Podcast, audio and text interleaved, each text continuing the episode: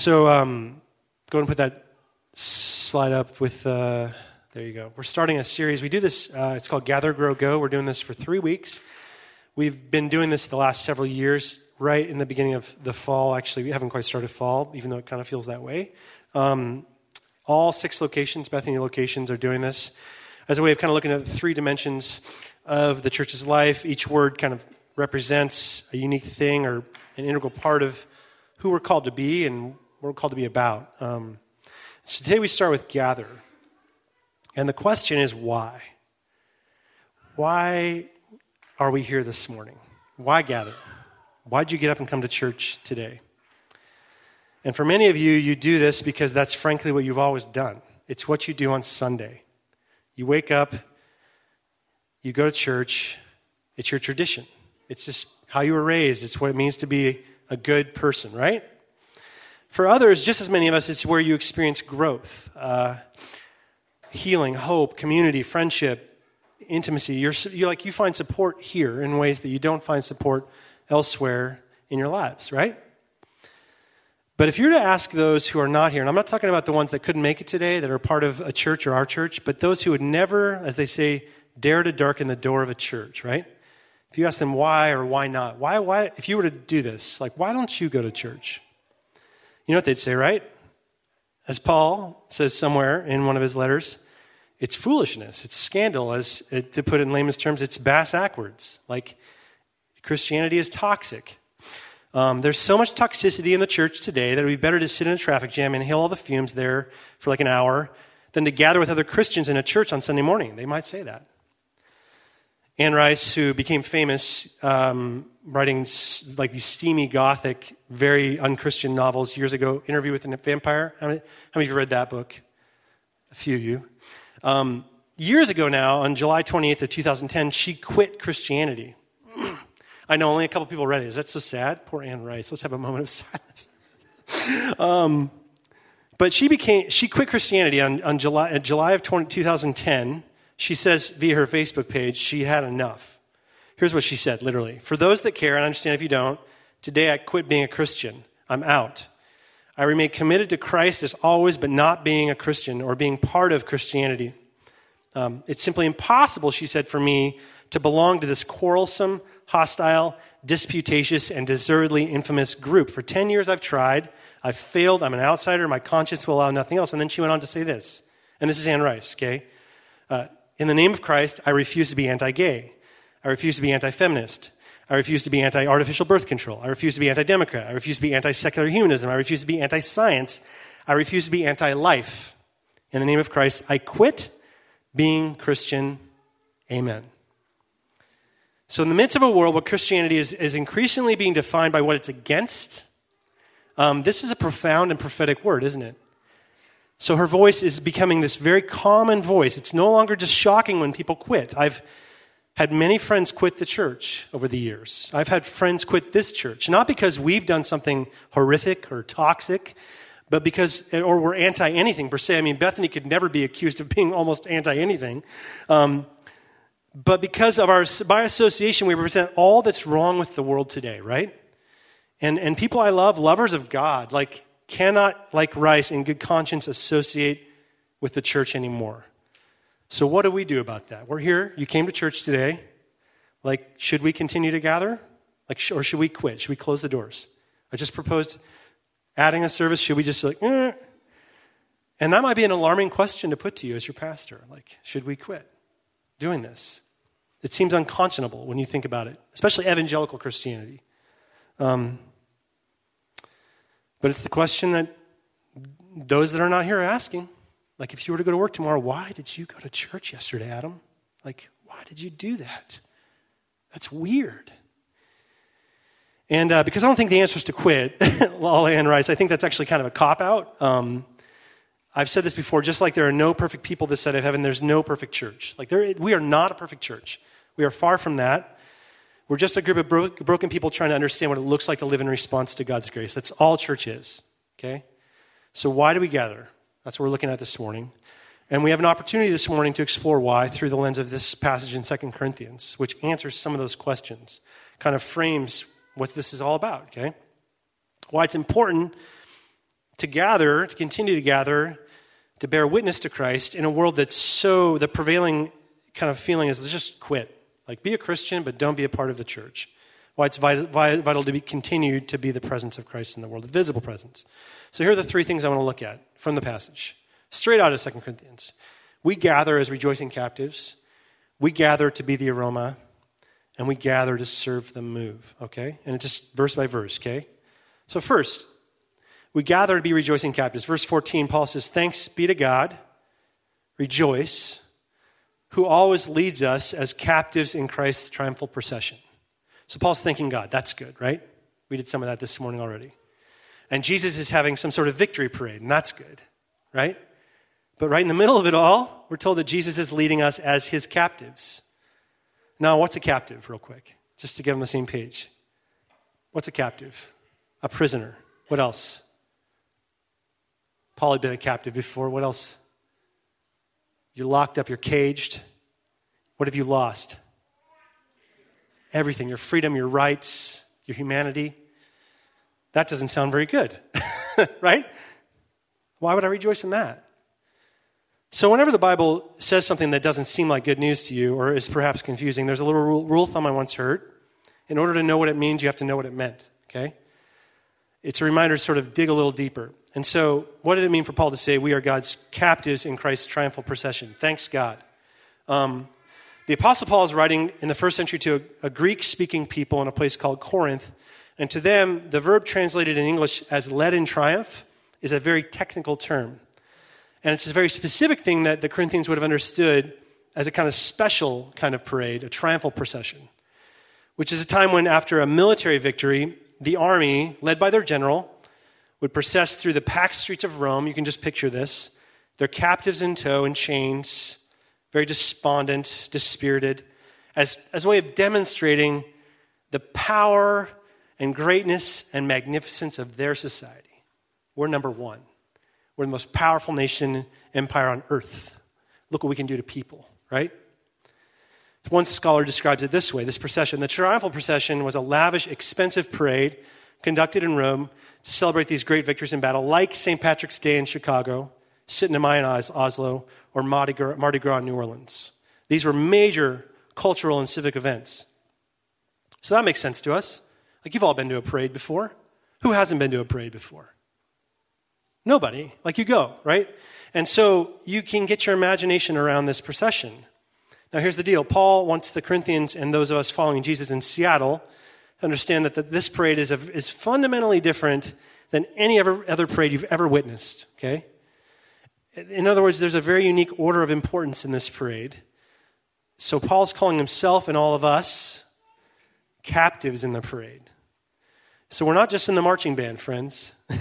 we're the prisoners, we're the detainees. We've lost our freedom, we're in chains, we, we are in bondage. Um, so the captives are the ones who were just defeated in battle and now they're being paraded through the streets on their way to death in the Colosseum to be eaten by lions and gladiators. It's terrible.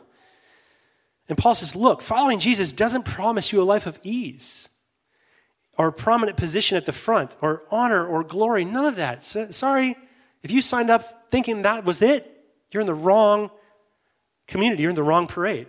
Um, it involves suffering, humiliation, persecution. But here's the key because of Jesus' victory over sin and death, the enemy, the, the, the devil, we can rejoice in that captivity. the mystery of the gospel, listen to this, is that in losing, we win. In dying, we find life. In, in being last, we are first. Uh, we gather every week, week in and week out, to be reminded of our position in the kingdom of God, not in the kingdom of the earth. It's a paradox. There's a paradox in God's kingdom. And you see, what Paul's doing is he's suggesting that he's challenging our spirituality and our Christianity and our church as we gather together. He's saying, you need to unlearn what you've learned and been taught and passed down for generations, which is this sort of us versus them triumphalism, which is so endemic to our society as well as our churches. Um, in other words, this optimism, this military terminology that have been so long typical of the church, both Protestant and Catholic, evangelical mainline. It wasn't like it wasn't too long ago, was it, that we used words like Christian soldiers, onward Christian soldiers. We're part of God's army. Like we were on a crusade for Jesus, right? That's military language. And, and we still use terms like that today. We advance the gospel. We have strategies and we have tactics to describe the work of God. I've been guilty of that. Um, and even when we don't use that terminology, our conduct kind of reveals the mentality. You go to work, you think in the context of clear cut answers to every problem, and you apply that to your faith. You study the Bible. We practice what Japanese theologian Kosuke Koyama calls answer theology when we do that. Like, if we don't have answers, we're probably lacking faith. And see, Paul's challenging that here. We're not part of the army. We don't have all the answers. Christianity is not a bomb shelter against suffering and death. It's not that. We've been conquered, and the gospel of Jesus Christ invites us into the procession of his triumph, which is displayed through his death, the loss of his life, his apparent defeat, and an empty tomb. And we have an empty cross sitting here every Sunday, if you didn't notice. And if, the, if that doesn't blow your mind, as an emblem of that story, I don't know what's going to blow your mind. Um, there's, there's a story of a large evangelistic campaign that took place somewhere with these billboards. This is in a state I won't mention because I don't want to shame anybody from this state. But let's just say it wasn't Washington State. Um, these billboards, you can imagine them, were on the freeways. And they were massive, right? Can picture these. And they said, guess what they said? Jesus Christ is the answer. In bold letters, right? Probably with service times down beneath. And the story goes that one day, a particular billboard on a very busy interstate had been tagged, presumably the night before, in large red letters, and guess what it said? Yeah, but what's the question? What's the question? See, a God who provides all the answers becomes explicable and comprehensible, but also ceases to be God, ceases to be the other, ceases to be infinite, ceases to be able to rise from the dead after dying on a cross. We've been tempted by this God. Let's be honest, friends. Like, to, be, to present the gospel in terms of answers instead of questions is sort of happy ending religion. Like, you just believe in Jesus, it's going to be all good. In everything we undertake, our gospel, like our economy, like our society, is, is being defined in terms of success, yield, return on investment, limit the downside risk, maximize profit. I, we, I feel very terribly embarrassed when we cannot report tangible results, like when our attendance numbers aren't going up here, when miracles don't happen in our gatherings on Sunday, when the music doesn't move people to raise their hands, when preaching is average or less than average, when there isn't evidence of the Holy Spirit at work. I feel terrible. Koyama, who I mentioned earlier, says it's natural for us to feel terrible because we want to have efficient control over situations like the one we find ourselves in right now. And uh, we don't like to be baffled by circumstances, do we? We don't want to be out, have things out of our control. We want our religion to be an integral part of society, like right along the side the schools and the other like civic organizations. We want to have impact. And in wanting to do so, Koyama says we domesticate the gospel. Think about that. We domesticate it. We turn it into a resource, and resource resourceful people, he says, always know exactly what to do in difficult situations. They're not like Paul's captives who are resourceless, nothing but chains. Resourceful people put themselves at the head of the procession. Um, resourceful people, like, only see God where outward glory and heavenly power and imposing signs are manifested. And they make that happen. They know how. They can't stomach the fact that on the cross God died, and in his death he invites us into the way of death. Uh, so the missionary Albert Schweitzer once tells the story uh, of the 10 years he taught catechism, which is like Sunday school, to these little boys in Strasbourg before the First World War. And if you know about the First World War, you know it was horrific. And you can picture him up there, like I am every Sunday, just trying to do his best to teach the gospel so that these boys would have the resources they need to face the world. So he does this for 10 years, and then after the horror of that war, some of those boys who survived came back to him now, young men, and said to him, they thanked him because he'd shown them that, that Christian faith doesn't need to explain everything. It doesn't explain everything. Instead, it empowers you to endure everything. And they'd endured. They had this awareness that enabled them to survive the trenches spiritually. Whereas many of their friends were lost, went insane, completely lost their faith. when they faced what was inexplicable. Like if you, I've never been in a situation like that, but if any of you have or watched those movies, it's inexplicable. Um, so, which story are we telling here? Are we telling an explicable or inexplicable story? Which questions are we asking here? Are we comfortable enough with the gospel of Jesus Christ and the mystery of it and the story of God and how He's working in our lives just to rejoice despite experiencing loss? Some of you have lost people this year. Can you rejoice in that? Some of you are very confused right now. Can you rejoice in that? Some of you are terribly broken mentally, physically, emotionally. Your children are too. Can you rejoice in that? It's inexplicable. Why? I don't know. But God is still God. This is what Paul means when he says later in Philippians that he learned to be content in any and every circumstance. What have we learned?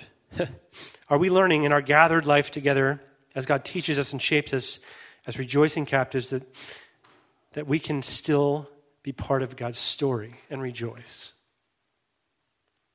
Those are some of the questions that God presents to us here through 2 Corinthians and why we gather. Here's the second thing we're gathered to be aroma, the aroma. Here's what Paul says God uses us to spread the aroma of the knowledge of Him everywhere, for we're God, the pleasing aroma of Christ among those who are being saved and to those who are perishing. To one, we're the aroma of death, the other, aroma of life. So all of a sudden, Paul changes the metaphor. I love that he does this, something he does this all the time. First, we're captives, now we're, we're aroma. So he and his laborers are in this parade and now there's this aroma wafting up through the crowds, being spread by this incense bearers that used to accompany this triumphal procession. And that's us. And the point here is that triumphal processions had a smell to them. So incense is, is being burned, and uh, it smells good. There's food cooking everywhere because it's going to be a party. So you can imagine walking through the Puyallup Fair, right? And you smell elephant ears and kettle corn and corn dogs and corn everything and fried pickles. And it's like, pleasing, I guess. There's this aromatic, mouth-watering side to this whole affair, isn't it? Isn't there? You want to eat. And the key here is this fragrance has a sort of dual nature to it in this triumphal procession. It's doubly significant. It's a fragrance of the knowledge of God revealed and spread about everywhere.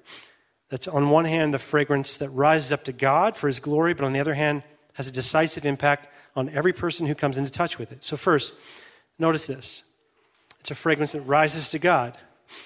We are to God the pleasing aroma of Christ. To God. That's the big point here. Now, what's that about?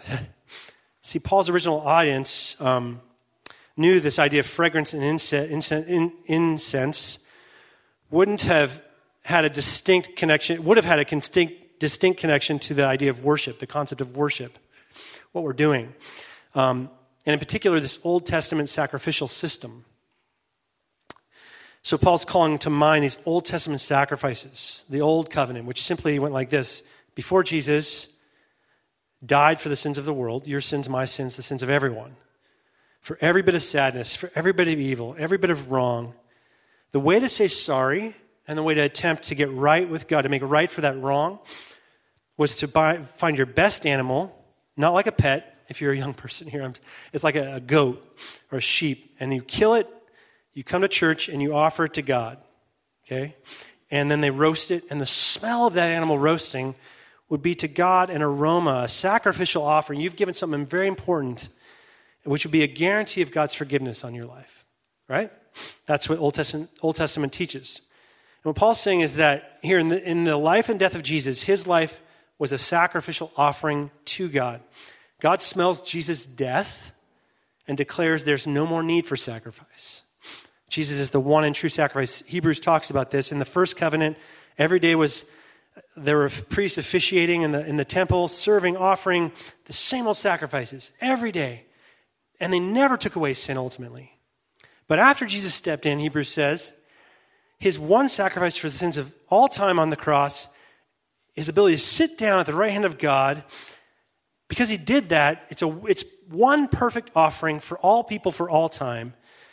And that's, there's forgiveness available to us because of Jesus, 2,000 years ago on a cross. Isn't that, I mean, that's good news. Like, you don't have to live with the guilt and the shame of your life. You don't have to, like, bear the burden of the world on your shoulders. You can read your news feed, that's great. but you can give that to God because God covered it on the cross, no matter what. Um, and so then Hebrews says, goes on in Hebrews 10, says we can, because of that, draw near to God with hearts full of faith and, and hold strong to our confession of hope. We don't ever need to waver. Amen? That's why we gather. Now, what's even more important about the sacrifice that Paul envisions is the sacrifice to God among men and women. And so what Paul is saying is that those that those whom Jesus' life and ministry have touched, he's touched your life and impacted you and changed your perspective on things, will become a fragrance, so to speak, a smell. And that smell, depending on the hearts of those among whom you live and work, depending on their openness and readiness and teachability, uh, that smell will be an awareness of either their mortality or their deliverance. In other words, the invitation for us today is just to smell like Jesus and let Him do the rest. Um, and ironically, to smell like Jesus means to smell like something died. Uh, Jesus invites us to embrace death, our death, His death, to die before you die, as Richard Rohr says. It's like Paul prays in Philippians 3, he wants to so identify with Christ's death that he can participate in it. Have you ever prayed that? God, I want to identify with your death so much that I get to participate in it. I want to die. I want to die before I die. That's just crazy talk. Like, our world rejects death. We do everything in our power to prolong life. We're doing that and, and prevent death. We don't suffer well as a society. At least we're not raised to know how to suffer. And for many, that comes much later in life after much, much, much, much, much loss. You suffer, you suffer, you suffer. And then you're like, fine, God, annihilate me. Right? That's what many people say. And so the question for us today is this What do you need to let die now? How much you die before you die? Um, and then allow Christ to live through you as a fragrance, expressing himself, his death, through your life. Maybe it's a death to your anger that's stealing your joy. Maybe it's a death to your selfishness. Maybe it's a death to feeling that you always need to be right I know that's a problem for me, or be in control. Maybe it's expectations of yourself. Maybe it's the death in relationships, this realizing that that relationship's probably maybe not going to reconcile. Maybe it's a death to your busyness, because in being busy, you don't have time for the things that matter most, like your kids or your spouse or your own body. There are so many deaths in life. Where do you need to die today? Today. How much you die before you die? And here's the key in this section as you let those things die, they become fragrance, not only in this space, but in the world, to God among men and women. That's what worship is about. It's saying, God, not my life, your life, not my will, your will, not my plans, your plans, not my church, your church. That's sacrifice. And the major reason we gather to be, is to be reminded that it's okay to die here. It's okay to die before you die. It's, you're not going to be annihilated. God does not annihilate us. He won't annihilate you. He's not, he, he's not about that. He's about life and life to the full. And that means we have to die to some things to experience that. Um, and that fragrance will rise among men and women everywhere. Everywhere. That's the promise here. People are going to smell it, and to some, that's going to give them life. They are going to see death in your life, and they're going to be affirmed by that. They're going to say, Wow, I'm so encouraged and moved toward Christ because of your humility, your ability to accept the death of your dad, your ability to take the demotion at work, your ability to just be humble enough to not say anything when you're attacked, your ability to just be Christ. They can die. And to others, they may not be ready for that. They just may not be ready for that. Um, and that's okay too. It's not about you.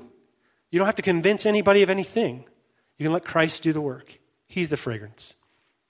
There's a kind of sacrificial living that brings life to other people, and we're being invited by God into that posture that courageously embraces the death of Jesus, knowing that there is only life for those in Christ at the end of the road. So the question is this again what in your life needs to die today? What needs to die? What can you let go of? What can you trust God with? Think about that. Here's the last thing I want to say we gather to serve the move. And this wasn't explicitly in this, the passage, it's in verse 17. But notice the language of the whole thing. Paul says, thanks be to God that God leads us, that God uses us. And then he says there at the end that we're the aroma to God, and then we're sent from God. We're sent by God. So do you see it? Our gathering together is ultimately, as we embrace the death of Jesus and our own daily call to die and, and rejoice in that calling, like we just rejoice, it's okay. We receive the power of God to move into the lives of other people.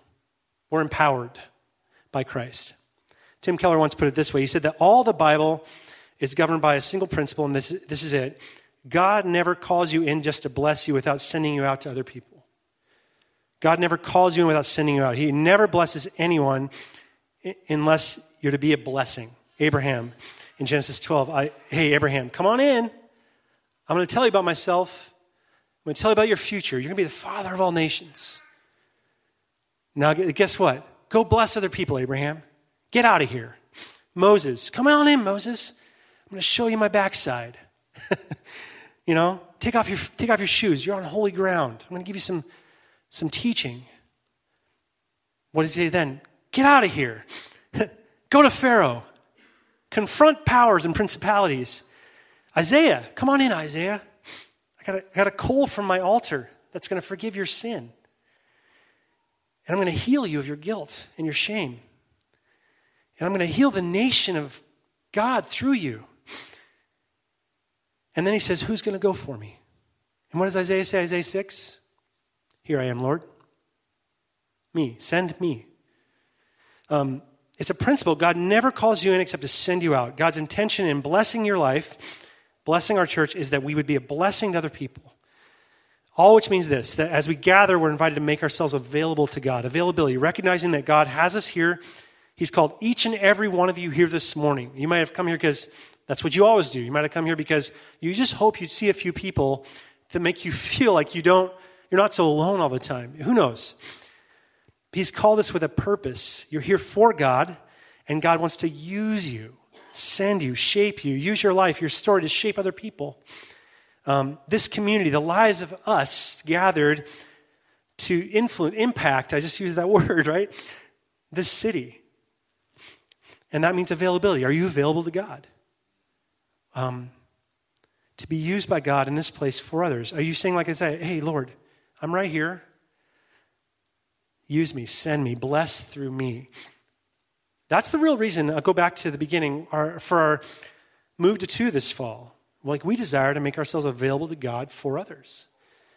Every person, the youngest baby to the oldest adult, and everyone in between, to God for others, but to God. God, how might you use me to have an impact here? Um, to, you bless me. How might I be a blessing?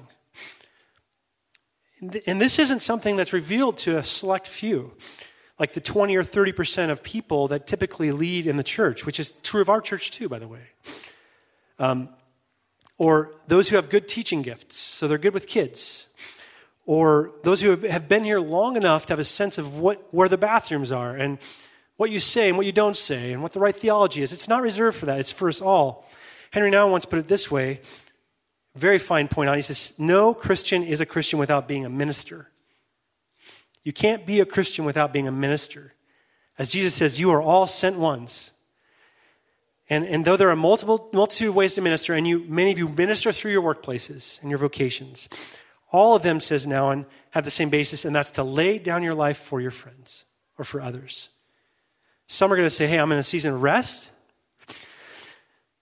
I need, I need to rest. I've been doing this for a long time, like 20, 30 years. Or I was wounded by the church. I'm, new, you know, you talk about Anne Rice, Jack, that's me, my story. Um, some are going to say, I'm still new here. I'm just checking this place out. Caught you on the wrong Sunday. Uh, or I burned out. I've been going too hard. My life is crazy. You saw my kids. And I hear you. I want to invite you to rest, heal, consider, recover, all those things. But know this that typically speaking, most people experience the most spiritual transformation not when they're being discipled, but when they start discipling. That's why you're blessed to be a blessing. Because that's where trans- that's where the rubber meets the road. Transformation happens. That's why God's called us in to bless others. Because more than anything, God desires your transformation. God desires to use you to change the lives of others so that you might experience change. Does this make sense? And so, whatever season you're in, would you put yourself in a posture of availability? Just simply say to God, Here I am. I don't know what that means for you, but here I am. Holy Spirit, speak. See, friends, we're entering this season now as a church where the only barrier to accomplishing all that God's calling us to as a church is literally just a room full of people saying, Here I am. I'm available, God. God, I'm available. It's going to take courage, it's going to take faith, it's going to take energy. It won't be easy. but if God's in it, as Jesus says, nothing can stand against the movement of God. Nothing. Um, so, will we make ourselves available? That's all I'm asking this morning. So, as we do that, I kind of invited, I'll invite the worship team back up. I invited us to consider three, three things this morning. I'll just remind you how much you rejoice right now in your sense of captivity. Where can you rejoice, even though things are not going well? Because you know the end of the story. What might you need to die to right now and just bring before God and say, God, this is really too much for me? And then how might you make yourselves available to the Spirit of God? That's work for here, that's work for home, that's work for your life. and we're not going to try and answer that work today. So I'm going to invite us now as I pray to put ourselves in a posture of availability. If you put your hands up on your, on your lap, you can close your eyes or keep them open, whatever. I'm not going to ask anyone to raise their hand, raise their hand, but I'd love for all of us just to open our hands up as a way of just expressing to God, I'm available to you, God. Not to this church. I want to get that right. To God. Okay? To God for others. Let's pray. God, we thank you we thank you for the life, the death, the resurrection, the hope that we find in the story of Jesus. We think that his story, um, as we put our faith in him, has become our story. That nothing, nothing can ultimately conquer us, and that we can enter into the moments of our life that are hard we can enter into the questions that we're asking. We can enter into the fears with faith, which doesn't mean to have all the answers, but just to walk in knowing that He's with us in it. So we do, God. Put our faith in you. And we ask you, Spirit, now as we continue to worship and close our morning, that you would speak to us each where we're at and how you'd want to speak to us, whether it's about our involvement here in this church, our involvement in our neighborhood, our involvement in certain relationships, our involvement in our workplace, wherever it is, God. You've called us in to shape us and then send us out to be a blessing. Would Bethany Northeast be just that today and this week? We pray this uh, through Christ and by the Spirit. And all people said, Amen.